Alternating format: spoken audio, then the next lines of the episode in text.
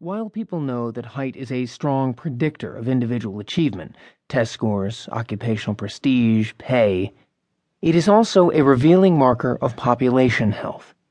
Height has a lot to do with genes, but height differences across nations seem to be caused mostly by social conditions, such as income, nutrition, health coverage, and social cohesion. Indeed, one reason for the correlation between height and achievement is that kids whose mothers are healthy during pregnancy and who grow up with sufficient food, medical care, and family support tend to be taller adults. An average U S white girl born in the early nineteen tens could expect to reach around five foot three. An average U S white girl born in the late nineteen fifties could expect to exceed five foot five. Evolution just doesn't happen that fast. So it's striking that Americans are no longer the tallest people in the world. Not even close.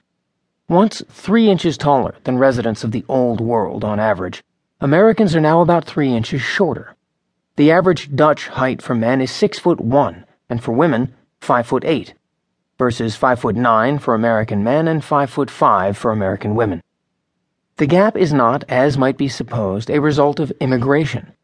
White, native-born Americans who speak English at home are significantly smaller, too, and immigration isn't substantial enough to explain the discrepancy in any case. Nor can the growing gap be explained by differences in how height is measured. Though some countries rely on self-reported heights for their statistics, and yes, men tend to round up, Americans look shorter even when the only countries in the rankings are those that, like the United States, measure heights directly. Americans are not shrinking. Overall, that is. There is some evidence that both white and black women born after nineteen sixty are shorter than their parents. But the increase in Americans' average stature has been glacial, even as heights continue to rise steadily abroad. To really see our lost height advantage, you have to break the population into age groups, or what demographers call birth cohorts. People in their twenties, after all, are as tall as they will ever be. Changes in average height come from changes in the height of the young and deaths among older cohorts. And indeed, the adult heights of those born during a given period provide a powerful image of the living conditions experienced by infants and adolescents at the time. The fall in average heights among those born in the mid eighteen hundreds, for example, signaled the costs, as well as benefits, of the country's industrial and urban shift, which brought increased infectious disease, as well as higher incomes, harsher lives for the masses, as well as better lives for the elite.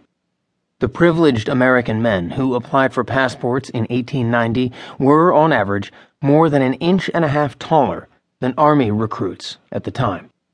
In general, heights are converging among affluent nations, and the biggest gains have occurred in countries admitted most recently to the Rich Nation Club.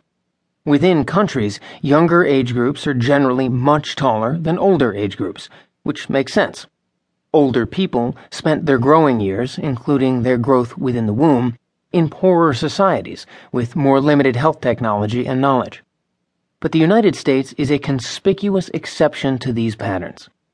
Average heights have barely budged in recent decades. So young Americans, again, even when leaving out recent immigrants, are barely taller than their parents. Older Americans are roughly on par with their counterparts abroad. Younger Americans are substantially shorter. The United States is the richest populous nation in the world. Nevertheless, its young are roughly as tall as the young in Portugal, which has a per capita gross domestic product, G D P, less than half ours. On rankings and ratings. Because height is a powerful indicator of social and individual health, America's relative decline should ring alarms. Our young are coming up short, relative not just to gains in stature of the past, but also to gains in stature in other rich nations. Still, if shorter kids were the only sign of trouble, we might safely ignore the alarms. For all but aspiring basketball players, tallness is not an end in itself. It can even create problems. The Dutch have had to rewrite their building codes so men don't routinely smash their heads into door frames.